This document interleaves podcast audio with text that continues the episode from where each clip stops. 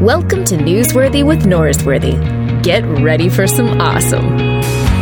Hello, friends. Welcome back to the show. Today we have our guy Richard Beck back on the podcast. He he he did a great thing. His new book it's it's really really good. Uh, you don't even have to listen to the rest of the podcast. Just go buy the book. It is uh, going to be a book that I encourage everyone I know to get a copy of it. So um, you have been warned. It's a great book. Go get it. Um, we'll talk about it in a minute. But um, First, I want to I want to talk a little bit about loss and life uh, and grief.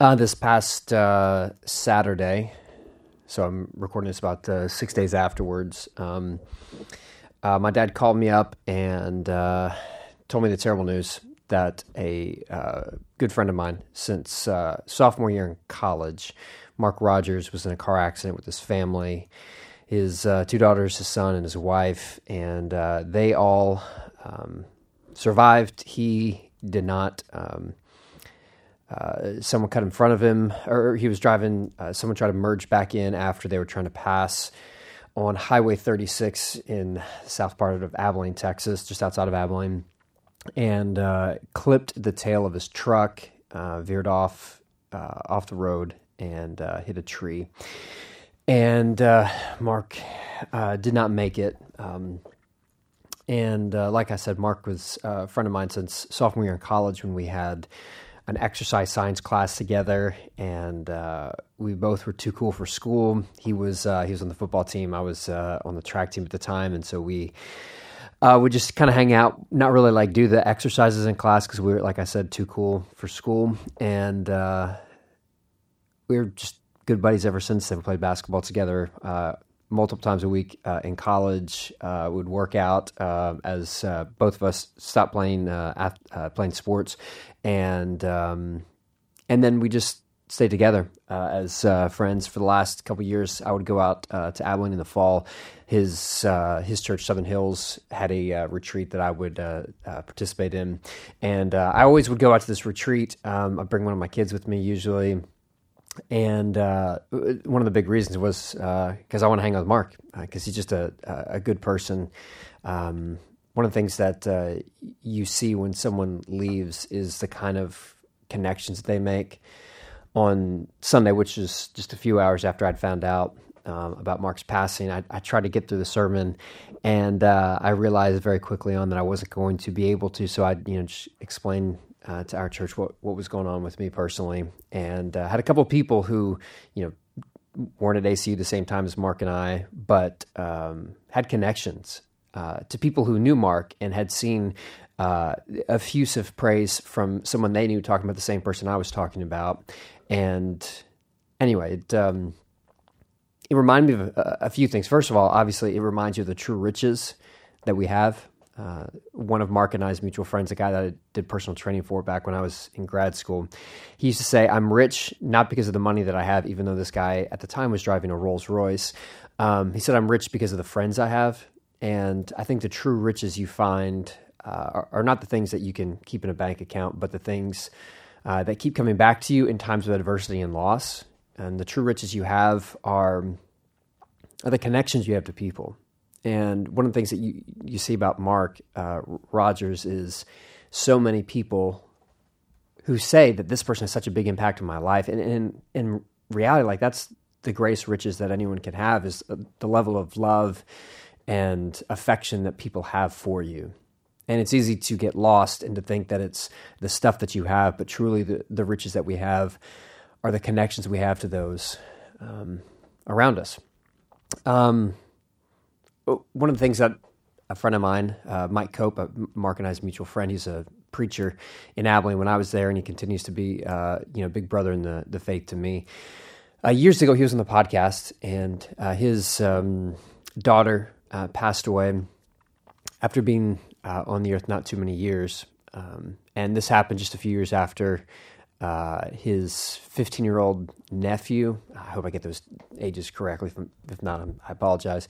Um, but he, he, talked about how losing a nephew and losing his daughter uh, close is that it, it, caused his grief not to like add up, but it compounds, it, it, it multiplies. And this, these past few years have been tough for me. uh, I, I, posted something on Insta about Mark's passing, and someone said, I, said uh, a dear friend of mine passed away, and someone wrote in the comments another one question mark, and it it does feel like yeah, this is just a, another one. Obviously, Lindsay's uncle passed away. Um, multiple friends have passed away. Um, one of my elders from my church, my father-in-law's best friend, passed away, and uh, and my mom obviously passed away. And in this moment, I, am reminded that that grief is something that that compounds. P- partly because when my mom passed away, Mark was at my parents' house just a few hours after I got there. Uh, it was his air mattress that my kids slept on. Um, he he actually uh, I, I, went over to his um, to his house and uh, he cut my hair the day before uh, I did my mom's funeral. Um, a few weeks later, when uh, there's some things that my dad wanted cleared out of the house, and I wasn't going to be able uh, to get up to Abilene in, in, that short period of time. Uh, Mark went over there and and cleaned my mom's stuff out, and yeah, grief grief compounds. Uh, obviously, when there's a connection to the people, yes, but even more so because these are things that you carry with you. G- grief. I, I was talking uh, yesterday to one of Mark's best friends, uh, a friend of mine named Rick Bentley, and uh, I was sharing with him one of the things that uh, Beverly Ross has said on the podcast. But grief is like this brick that you always just carry around, and it it just stays with you. It's it's always going to be part of your life, like this this loss that you have and I hate to quote Marvel, but uh, if you're watching WandaVision, there's that line that Vision says that what is grief but love persevering? And it's just always there. But we don't like the ways that it perseveres. And I'm starting to see how people become that old bitter woman or the old bitter man, that you, you just have all this grief and this, this loss that compounds. And it's this, this thing that you just constantly carried around with you. And if you don't learn how to manage it, if you don't learn how to master it, then it, it will master you because it's always going to be there. And I think that's uh, another thing that I'm noticing is that if you give it too much space and it overtakes you, it it erodes your ability to be aware of the joy that's right in front of you. Uh, a few years ago, after um, Greg Watts, the elder at my church, passed away, I remember coming home late that evening, um, and I get home and I, I'm just exhausted after this tragic passing.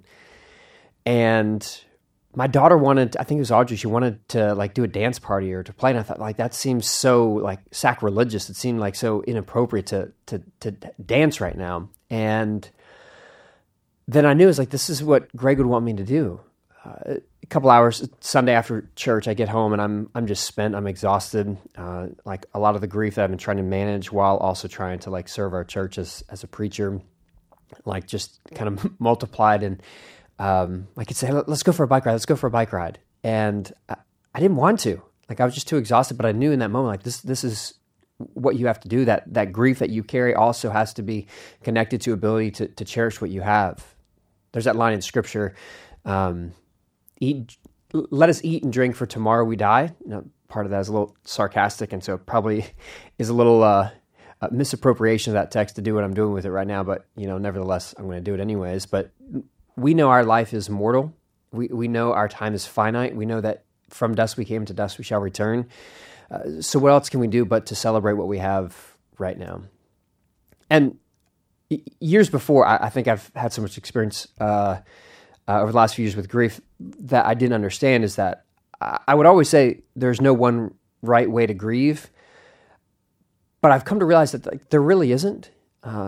A lot of times I used to think that it was my responsibility to, like to to say something or to reach out or to to be in person with someone in grief.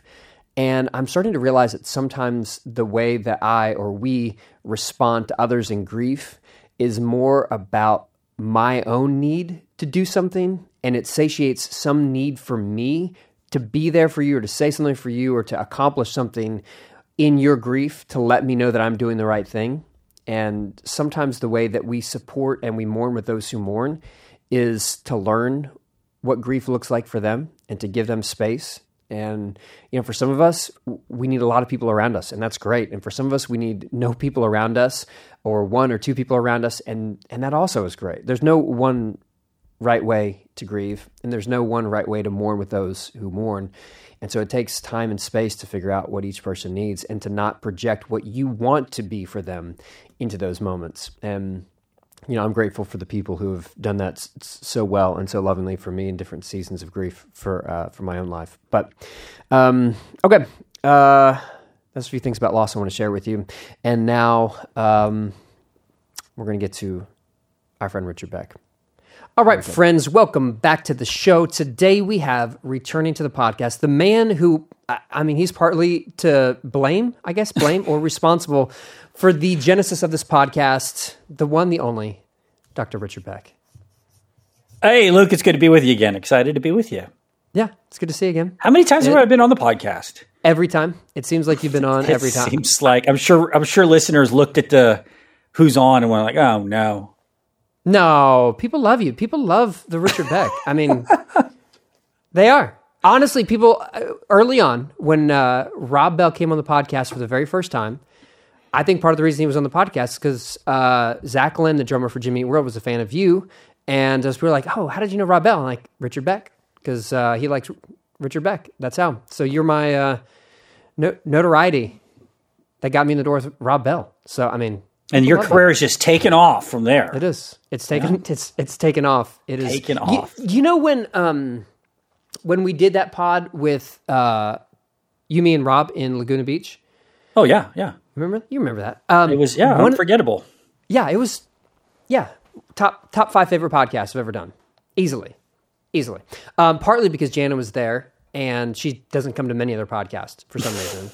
uh, like I'm not like my feelings aren't hurt, but I'm just saying I notice it, I remember it. But one of the things that happened there is when we were uh, talking, he was talking about the next book that he was about to uh, publish, and he wasn't like, "Hey, let me tell you about my book." I'm gonna, but it was just like that's what was on his mind, and I thought that was part of why it was a really good conversation because like the content was really fresh. And so your new book, uh, "Hunting Magic Eels," we've talked about some of this book before on the podcast, and to see where like how it developed into a book, very exciting.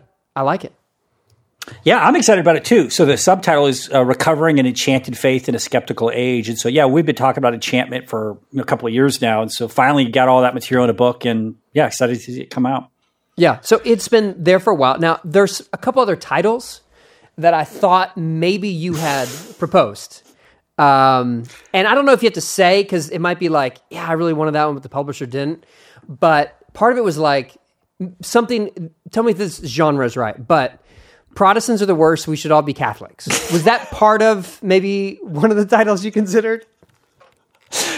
Yeah, I come I come down hard on that it, and that that Catholic Protestant divide. So no, I didn't come up with hunting magic eels. That was the publisher. That wasn't my working title. They went with hunting magic eels. But you like that's like you start with that story, you you come back to it at the end. So, Yeah, like, it- they titled it, and then I realized, oh, I got to weave that in now, and so I was able to weave it through. So some of those weaving through the eel, the eel theme was not there at the beginning. So they they titled it, and I was like, okay, got to make that work. So The story was the story had to be in the beginning though, didn't it? Yeah, yeah. So I started off with the so the book begins. We were hunting for magic eels, and so I tell the story of being in Wales, and we're visiting Llanddwyn Island, where Saint Dwynwen, who's like the Saint Valentine of Wales, where there was this uh, enchanted well that had these magical eels in it, and if lovers threw in like a handkerchief, and the eels disturbed the handkerchief, that would be the sign that your lover would be faithful for life. And so all of these pilgrims would come to this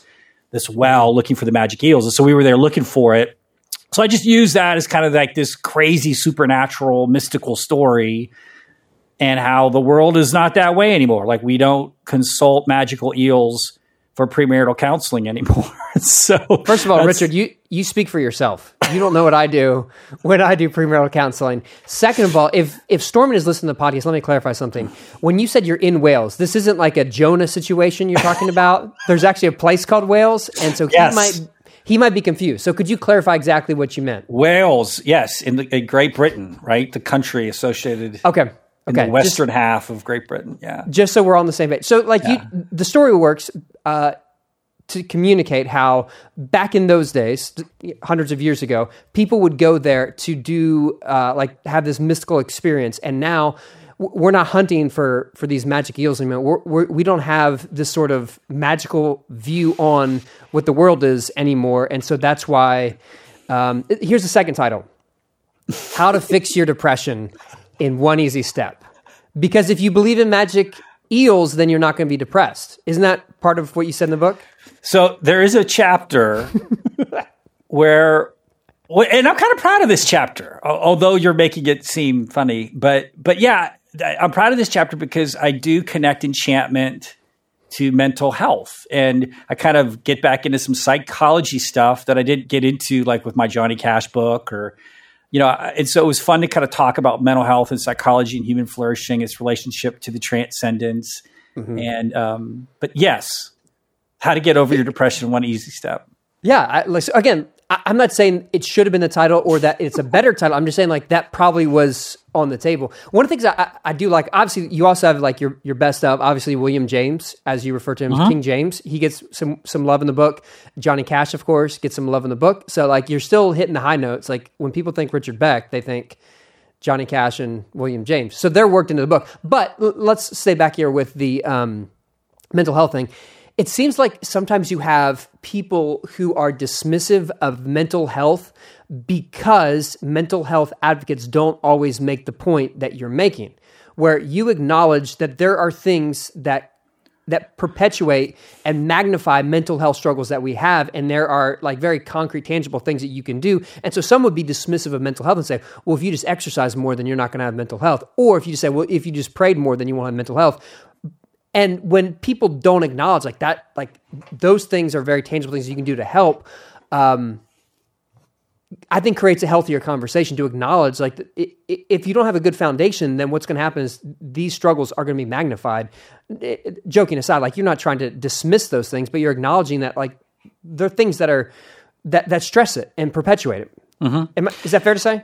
Yeah. So so the book is the book starts kind of talking about Charles Taylor's work um, in a secular age about how we move from an enchanted world to a disenchanted world. So faith is harder for us now. We're increasingly skeptical. Even Christians are, are increasingly disenchanted. So the more supernatural aspects of our faith, like the power of prayer, miracles, or you know, or even heaven, those are uh, we soft pedal those, and so we got, we want to cash out our faith in like political terms. Mm-hmm. And so disenchantment is kind of the, the skeptical age and the the first thing I, I make an argument for is that there's been mental health consequences to that.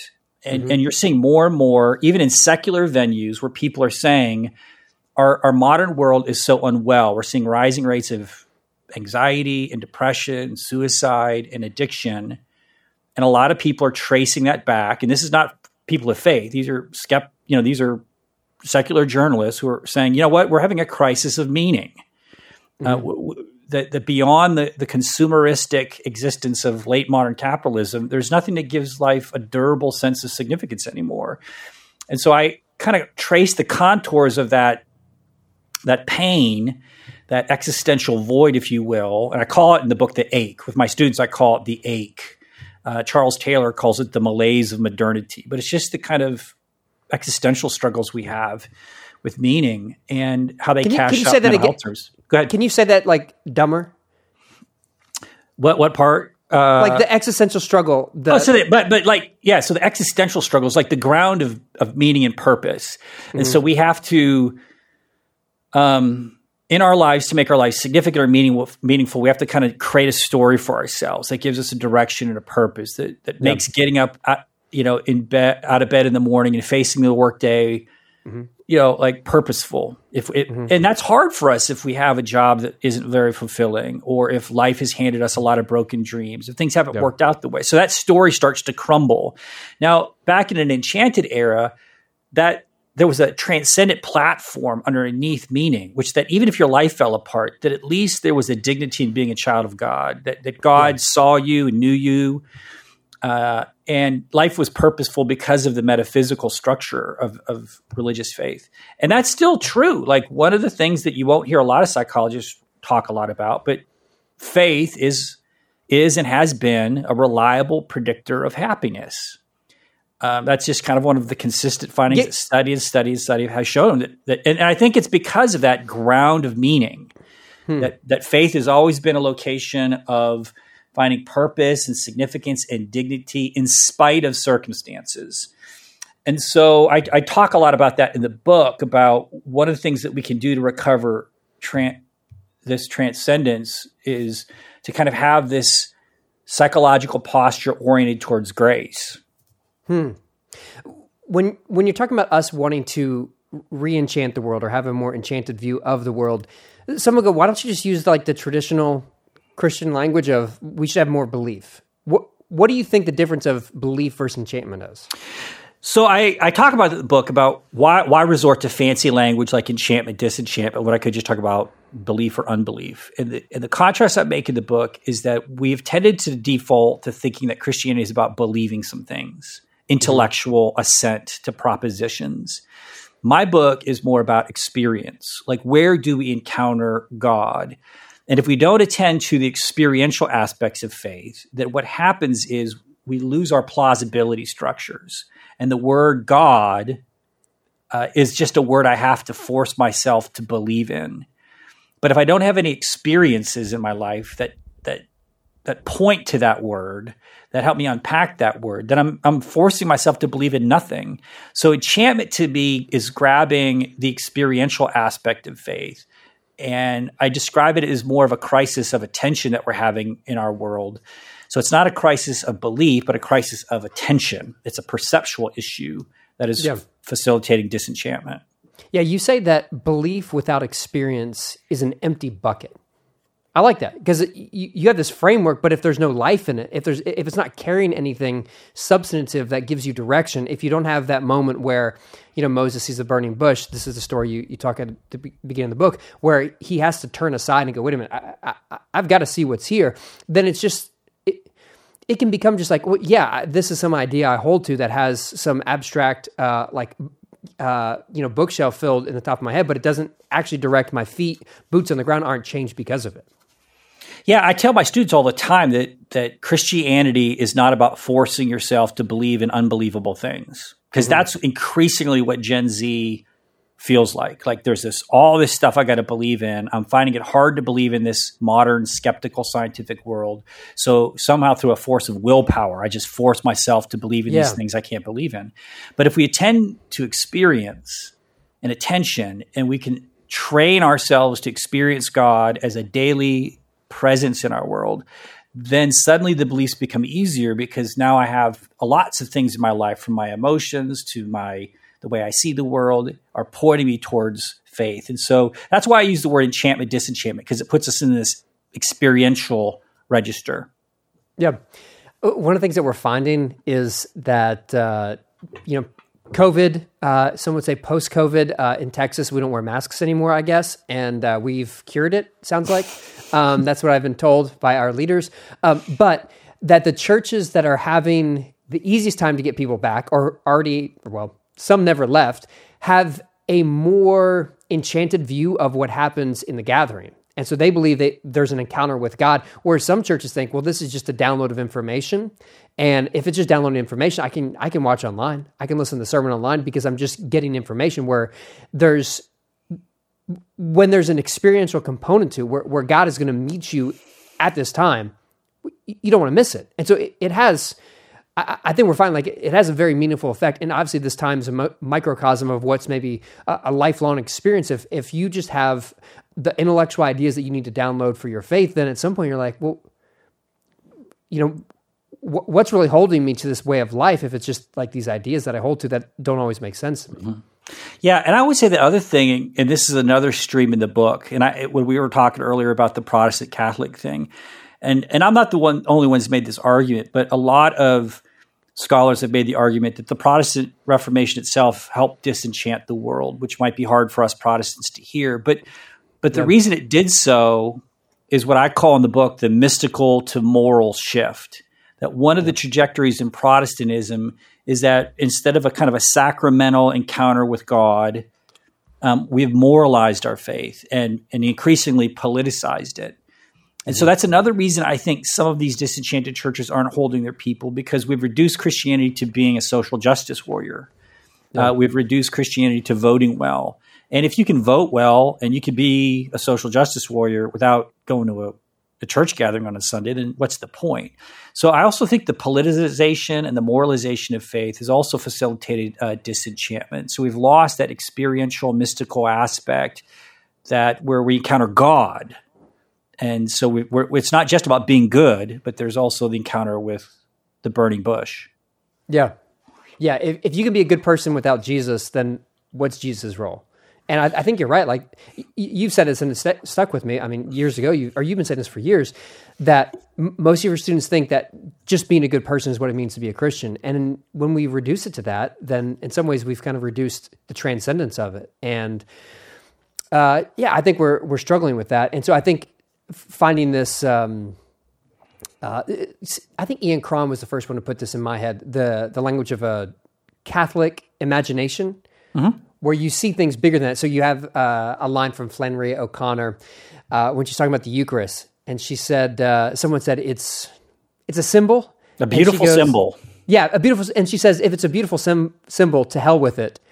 And it's like, well, first of all, you're you're not making a communion meditation in Church of Christ with that language, young lady. Uh, but for many of us, it's just been a symbol. What what changes when we experience that not just as a symbol but as an actual connection to god yeah so i use that flannery o'connor story to talk about what like Ian would describe as a Catholic imagination, and some would say that imagination involves what's called a sacramental ontology, which sounds very mm-hmm. fancy. But but basically, the sacramental ontology is this Celtic idea of thin spaces, that that the, the spiritual and the material are interpenetrating, that, that that they are fusing together, and that was a very common aspect of Catholic sacramental theology. So the Eucharist, the host, became the real presence. It's it was still bread, but it was also in some way literally the body and blood of Jesus. And so that mystical aspect of thinking about the sacrament where God interpenetrating creation you know, gives way to the Protestant idea that no, nothing miraculous or spooky is happening.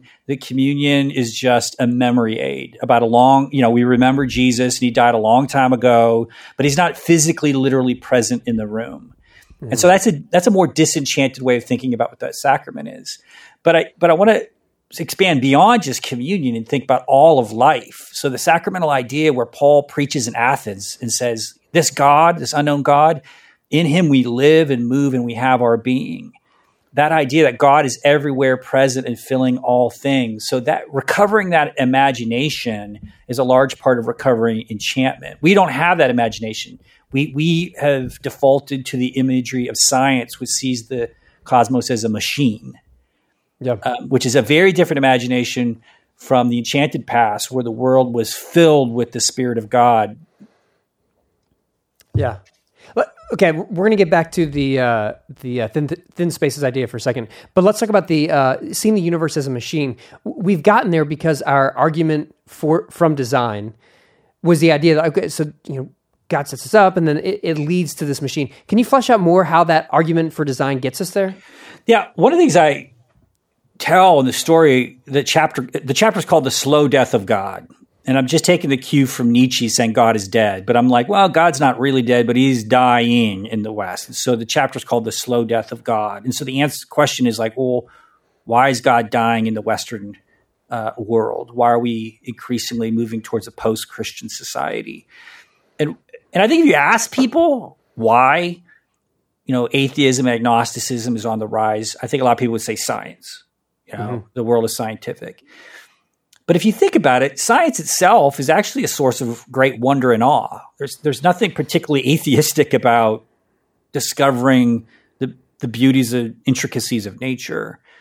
So what I argue in the book is that what changed is not necessarily the facts that science, but the imagination of viewing the world mechanistically. And, and so the, I talk about how this argument for the existence of God, the argument from design, the watchmaker argument, actually kind of unwittingly participated in the death of God because it's a very deistic imagination, right? Where we God creates the watch, winds it, and then steps back and lets it run on its own.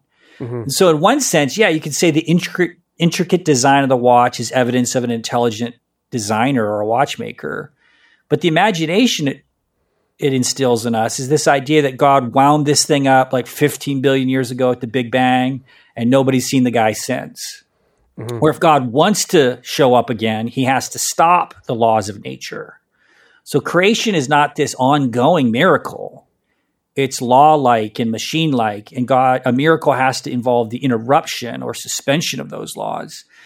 And so I argue that the art, the watchmaker argument um, is just one step away from deism. God winds mm-hmm. it up and steps back, and that's the that's the kind of functional atheism of that imagination that God has stepped back and is no longer intimately present to God's creation. Yeah, uh, another way you probably described a, a, similar idea in the book is you talk about the idea of well it's not your language but of christian atheists because they they view the cosmos as we're down here in the first story and upstairs in the, the second story is where god resides. And you know maybe every once in a while you know god takes the old stairs down and visits but most of the time god is up on the second floor we're down on the first floor. And so it's that same idea of like you know god created the watch stepped away and now we're you know doing our best on our own. The solution to that is this sort of enchanted view where it's not two stories, it's not God up there, us down here, but that it's one story that God is in the midst of all of it. And the question becomes, are we aware of the presence of God that's all around us?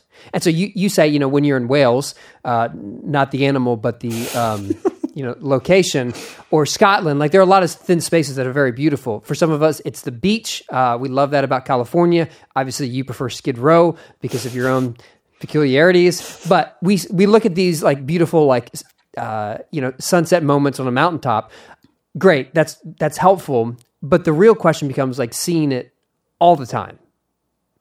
Yeah, so nature is obviously one place where even the skeptical experience some form of transcendence. Standing on the on a beach, you know, on a mountaintop in a forest, transcendence even reaches the most skeptical amongst us. But but if we're only experiencing transcendence in these beautiful places, well, number one, you got to be on vacation. Number yeah. two, th- there is a kind of elitism to this, to where people say, "Oh, I, I, I experienced God, you know, on my ski vacation." Well, amen, right? I mean, who doesn't experience God in the mountains of Colorado? But it's also kind of elitist because not everybody can afford, yeah. to to take a ski vacation. And so the trick is to experience God in the mundane aspects of the world. So I use Jacob's dream as an example of that, where Jacob is on the run, he's in the middle of nowhere, and he has this thin space experience with this ladder connecting heaven and earth. And he wakes up and he says, Surely God was in this place. This is the gateway of heaven. To me, that's the challenge is to have that Jacob imagination where here in the middle of my work commute, or here where I'm starting my first load of laundry during the day, or here where I boot up the computer for the first, you know, to go through the stuff um, at work. That that even that moment can be enchanted if we learn to see it correctly. Yeah, one of the critiques of the language of Catholic imagination is the word imagination uh, implies that it's not real, that we're fabricating it from scratch, and it doesn't actually exist. You're not saying like, "Hey, let me just imagine that I've got my buddy here next to me in the car." Um, but you're trying to say that like open your eyes to what actually is there already, right? Yeah, and so I would argue that that that criticism um, needs to be fought pretty aggressively because it's su- it is assuming that the real thing is the factual thing, and that's mm-hmm. one of the reasons why we're struggling with disenchantment. That we've defaulted to this idea that what is true or what is real is what is factual. And I spent a lot of time in the book talking about how um, that purely factual materialistic view is actually fairly sociopathic right yeah. like if you a factual description of a human person if you reduce a human person to just chemistry there's a there's a sociopathic aspect to that that what's real the realest things about my life is that my life is stuffed with value and meaning we, we are thrust into an existence that is full of value and meaning. Life is inherently meaningful and ethical. We, we and, and we and this is the thing that makes us most human. And, and, it's to me, it's almost a borderline insane to assume that because those most meaningful things are not factual, that, that somehow they're not real or not true. And mm-hmm. so, in many ways, I think we're tr- C.S. Lewis called it like like casting us, trying to snap us out of a spell. So I think in many ways, the scientific gaze that bleaches the world of meaning bleaches the world of value um, is like a a spell that has been cast over the modern world, and that my book is in many ways trying to get people to wake up. Yeah. Okay. In the book, you tell a story of your beloved Johnny Cash. Uh, I guess Janet would be your beloved too, but like they're probably pretty close. Um, so he's in this cave in a down moment, uh, somewhat suicidal, uh, maybe not a fully thought out suicide plan, but he goes into this cave and he thinks he's just going to get lost. His uh, flashlight burns out, batteries are gone. And his thought is he's just going to like wither away in this cave because it's dark and he's lost and he has no way out. And then he has this transcendent moment where he hears a voice say, I'm still here. And he has this moment like that that alters his life. And you know, for many of us, we we don't have that sort of like I'm still here, you know, Jacob on the run sort of moment where you know surely God is in this place and I didn't realize it. But these moments are are deeply impactful. These are moments that obviously referred to as religious experiences. And you say uh, one of the defining characteristics, I guess this is William James who said this, but that the defining characteristic is that words fail us in capturing them. We've talked before about the idea that religious experiences reside in a different part of the brain than the part of the brain that we verbalize. Is, am I saying that science somewhat accurate? Yeah, yeah. I think it's mainly in the right hemisphere that we have those experiences, which is non more more, of the nonverbal part of language. Yeah. Yeah. So so we have these experiences, and the more we try to talk about them, we reduce what these experiences are. And h- how do we just reside in what William James refers to as this perception of more instead of this need to like uh, let me explain it and write it down and diagnose it and break everything down but instead we just reside in the part where we can go okay there's some perception of this longing for more mm-hmm. Yeah so in, in that chapter um, i think i call it eccentric experiences so i'm using william james's chapter on mysticism in his kind of magnum opus the varieties of religious experience to try to and the, and the point of that chapter is to kind of widen our gaze to when we might bump into god that mm-hmm. we, we often think that running into God or enchantment is hearing the audible voice or seeing a vision of angels or a miraculous encounter. But if you read James's chapter, you realize no, we're always bumping. We always have these moments where we and they hit us unawares, where we kind of get a feeling like something interesting is happening here. It's the thin space experience. It's the perception that more is going on with this moment than. And most people get this. Like if you just go back through your life and say, "Hey, when did God show up?" Or you felt like, "Man, you were on the, you were standing on holy ground." People just, man, will spill it. Like when my child was born, or or or it was just this morning when I looked at the sunrise coming up, and I just got overwhelmed by feelings that that hit me. But I, but you're right. Is that these experiences, which to me are fundamental to faith, because they are all pointing us to the sacred that there is this temptation to intellectualize them, to capture them. There's a really good book. It's it's a big book by Iain McGilchrist called "The Master and His Emissary" about kind of right brain, left brain um, hemisphere differences. And he would argue that that experience resides in the right hemisphere because it is looking at the gestalt that's more experiential. But then what happens is the left hemisphere that is more analytical will begin looking at that experience. But when it looks at that experience on the left hemisphere, it it uh, it decontextualizes it and, and makes it um, objective and, and therefore uh, lifeless. It's interesting. Mm-hmm. People who have right hemisphere lesions uh, or right hemisphere deficits in schizophrenia will, will see them even themselves as machines, or they will see their loved ones um, as machines. That's what happens in that left hemisphere. Is that that left hemisphere takes that experience, it strips it, or as I said earlier, bleaches it of life. Mm-hmm and McGilchrist says that's good, right? There is power in that analytical capacity. But he says, and this is his language, that experience has to be returned back to the right hemisphere, where it has to be re embedded in, in, in our life experiences. And so I think you're right. What happens is we get over in that left hemisphere and we get stuck in that analytical chain.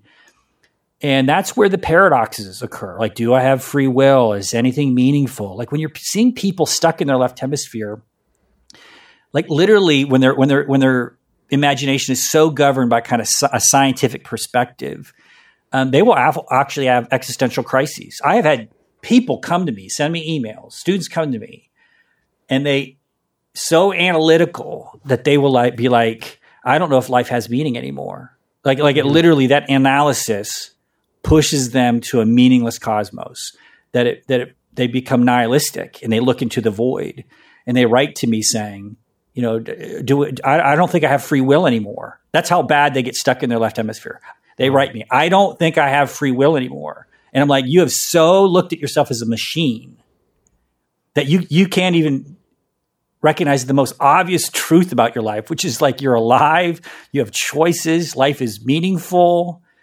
And so literally people will think their way into nihilism um, and in states of depression or panic. Like people say, I'm, I'm panic. I can't go to sleep because I, uh, I have read so many skeptical books that I think life is devoid of meaning now. Um, that's yeah. how bad it can get. And so you got to kind of help people go back to the truest things about themselves, to center them back in their bodies, to point out obvious things like, don't you love your kids? And like, well, yeah, I do. Like, well, how could you then say that life isn't meaningful? Like, like it is a, this is why I said it's almost a kind of a form of insanity that, that yeah. people are suffering from out there. Yeah. You make the observation that we've spent too many, too much time encouraging doubters to read books and listen to podcasts when staying over there is probably perpetuating the disbelief and the inability to connect with what's already around. When you wrote that, were you intentionally trying to be hurtful to me or is that just an accident? No, no, I think it's a pathology of a lot of a lot what's happened a lot with progressive Christianity. And we have talked you and I have talked about this is how in my journey of deconstruction, you know, I've read all the books about how doubt is good, a doubt is healthy and and um, you know, lean into the mystery. Like like I've read all of those books. There's a whole industry, and your podcast mm. has had some of the biggest voices on the journey to deconstruction. But I also think a lot of those voices now are starting to talk more openly, even on your podcast, saying we need to make a turn back to reconstruction. Yeah. That that a diet just exclusively devoted to deconstruction um, is so disenchanting that the next way station is out of faith. I deconstruct, and then my faith is hardly anything at that point that I, that walk out. So yeah, my book is, and it's autobiographical. It's about my own journey back toward reenchantment um, through a process of reconstruction. Yeah. There was a time in which I really wanted to talk about deconstruction, and it was a constant topic on the podcast. And I have found myself just far less interested in that conversation at this point maybe because I intuitively just kind of figured out, hey, this isn't really bringing me life, and ultimately the podcast is something that's like for me, right? Like I'm having conversations that are meaningful to me, and there was a stage in which I really needed that. I really needed to be able to deconstruct some of the stuff that I had held on to that actually I think was holding me back. But to continue to stay in that all the time, it uh, it doesn't seem interesting to me. Probably because it's not life giving. Now, let me talk about something else that I don't find very interesting. Let's talk about golf.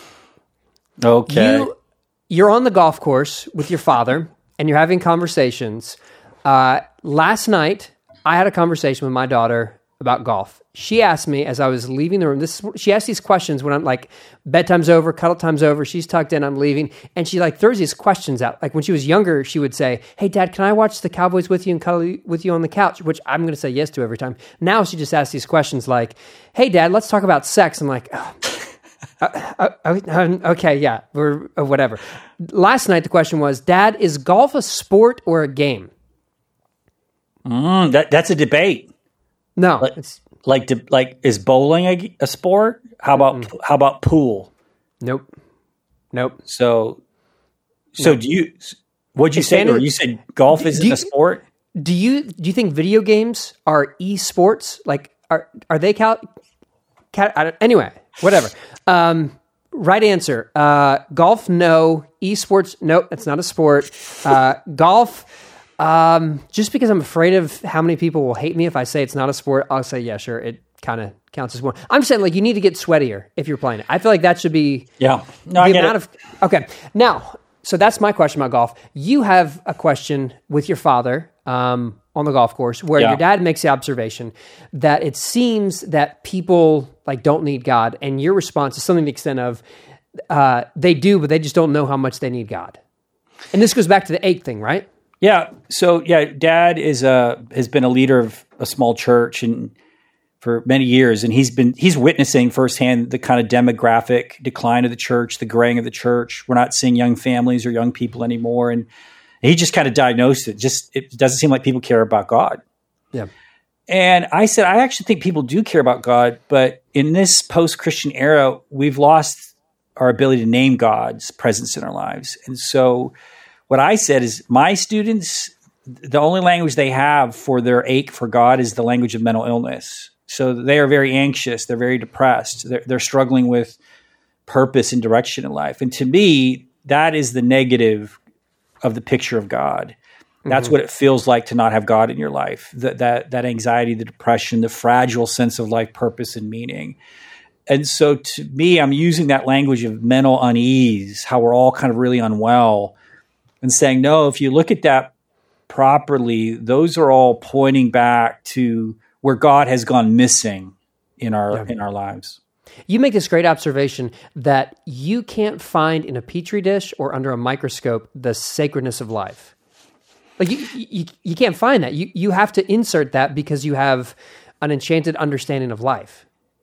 Yeah, right? that's one of the big themes of the whole book that I was saying earlier is that that that reducing life to the material or factual and, and declaring that the truth is one of the most obvious falsehoods that is plaguing a lot of people in this modern world. Because a scientific description um, doesn't give you a purpose of life. A scientific description of your child doesn't tell you, you know, why you love them.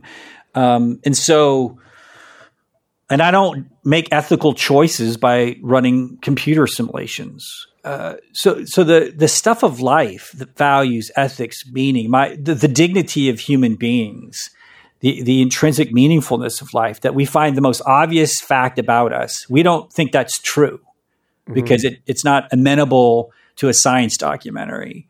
And, and so to me, I'm just trying to draw attention to these kind of very obvious facts. And I go to go back to something in the very first chapter. I'm taking a cue here from Andrew Root. And Andrew Root uses the uh, Daniel Simons experiment with the dancing gorilla. Do you know that? Mm-hmm. Oh, so that's great. Yes. The YouTube clip where you're supposed to watch the black and the white team pass a basketball back and forth and count the passes. And so you do it. And again, this is a real psych experiment. And then after you count the passes, it says, okay, great, but did you see the dancing gorilla? Rewinds the clip. There in the middle is this dancing gorilla. Yeah. And, and psychologists call that attention blindness, to where we can miss very obvious things about our lives if we're not paying attention. So this is that perceptual aspect. God isn't believing in a dancing gorilla. No, the dancing gorilla is right there. Your attention has just been captivated in such a way that very obvious things, literally the most obvious thing on the screen, is the very thing you do not see. And my book is kind of trying to say, hey, there are some dancing gorillas in your life, that life is meaningful, there are values. None of that reduces to a scientific explanation. And yet I have to sit here and remind you of the most obvious facts of your life that have gone missing um, because of this scientific gaze. Yeah. It seems that one. No, I was going to say the other thing I'd say about this is I wish pastors would get more aggressive. I think progressive pastors are being bullied by skeptics. They're Tell being they're being intimidated by science. And I think we need to go on the offensive and say, listen, if, if you think science is the route to truth, that that isn't just wrong. That's borderline sociopathic and, and insane. Now, I, I get how in an age of where the Texas governor says we don't need to wear masks, that we're worried about science denialism, right? Like, like, like I, I get. I want to be heard properly on this subject. I'm not asking for an anti-scientific perspective. What I'm talking about is the pathology of reducing life to a factual description so, so for example, to go back to the mental health thing, well, why, why is religion a source of mental resiliency? Well, one of it is because of the dignity that religion gives you, seeing yourself as a beloved child of God. Um, that no matter my failures, no matter my shame, like you and I know, I work in a prison. Mm-hmm. Okay, so if I go, I go, if I go to the prison and say, "Hey, let's look at your situation factually. Here's the horrible crimes you've done. Here's the fact that you're never going to leave prison for the rest of your life. Those are the facts, guys. What makes life worth living? And the facts are pointing to a really bleak outcome. So, what makes life worth living is a, a belief that even despite the facts, I'm still a child of God, that God still loves me, that God still has plans for me. And that transcendent sense of dignity provides a degree of psychological resiliency. But if you just reduce life to the facts, that that dancing gorilla, that obvious fact that you matter, life is still meaningful, you know, we lose track of that. And so what I'm arguing for isn't anti-science. It is listen, I love air conditioning and antibiotics as much as, you know, like everybody get your shots. Let's all get vaccinated. Let me say that clearly. What I'm talking about is meaning, value, purpose in life and dignity and how we can get tricked out of like seeing these things as fantasies, um, as not real, as not truthful. And yet they are the ground of being. Yeah. There's this invisible gorilla right in front of us. And to riff on that a little bit, like that invisible gorilla is the one that will give us life. Mm-hmm. And many of us feel depleted because we don't have that. And what we need is already right in front of us. And the real question of spirituality, and this is C.S. Lewis, is not. Um, is not to like for God to appear, but for us to become aware and attuned to the God that's already appeared right in front of us. Mm-hmm. But uh, the idea of like uh, have this enchanted view, it, it could lead some to think, well, you're just going to take whatever's in front of you and kind of go wherever. Um, you remind us of the words of Scripture that tell us to, to test every spirit, because just because we we want it to be true doesn't mean it is true. And I was having this conversation with Lindsay earlier. Um, uh, there's a person who had a, a tragic passing of their child and so they said, well, you know, I think God just uh, only uh, allots people a certain amount of time on the earth. And so my child was only allotted two years to be alive. And I, like, I get why they would say that because, you know, functionally, this person's kid, you know, passed away tragically, but it was a tragic passing that with some more traditionally uh, accepted parenting guidelines, it wouldn't have happened. And so if he looks at it just like a clinical view, well, you know, the reason my kid is dead is because I kind of dropped the ball for a second on what it means to to be a father who looks after my kids. Um, on the other hand, you go, you have this kind of problematic view of God, or you have this problematic view of yourself. And if you want to get stuck in a very rational version of either one, you're you're kind of stuck in a corner where life kind of falls apart. Mm-hmm. And so, like, how do we balance like this? it helps me get through it. It seems nice. It seems like helpful to me to to believe this. But if I really test this, it doesn't really hold up. Like, how do we like test those things? Yeah. So, so in one ways, and one of the things I'm proud about the book is that is the last two chapters because I think in one sense, what I'm saying can be perceived as very easy, like right enchantment is kind of we're, we're in a spiritual but not religious era right so I'm, yeah. I'm arguing for hey let's let's just add more spirituality Let, let's pay attention to these thin space experiences out in nature and on and yeah. on and i mean in, in many ways what i'm saying is has been said by many many other people but what i mm-hmm. don't mm-hmm. think those books do where they have this really generous view of what's classifies as spiritual they don't have a, a good i think discernment piece, which is how, as I say in the book, how do you separate your enchantment from the weird and the kooky, yeah. to the to the self indulgent, um, to the dangerous. Uh, yeah. So, so when when like a lot of my theologian friends hear me talk about like William James, they're like, "Oh, we don't want to bring in experience because experience."